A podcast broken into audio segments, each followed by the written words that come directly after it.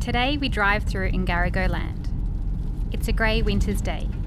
The rain is pattering outside. The landscape is broad and vast. The road is rolling underneath, and the dog is snoozing on the back seat. Put your headphones on and feel free to doze off.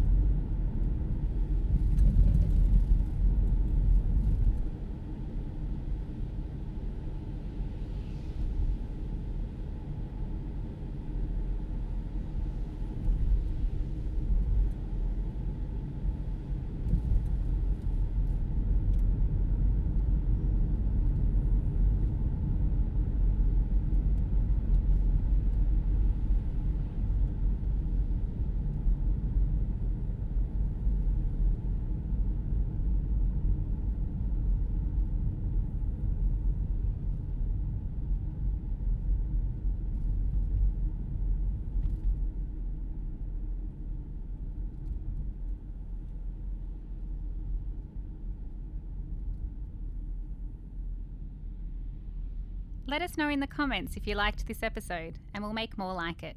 And of course, subscribe for future updates.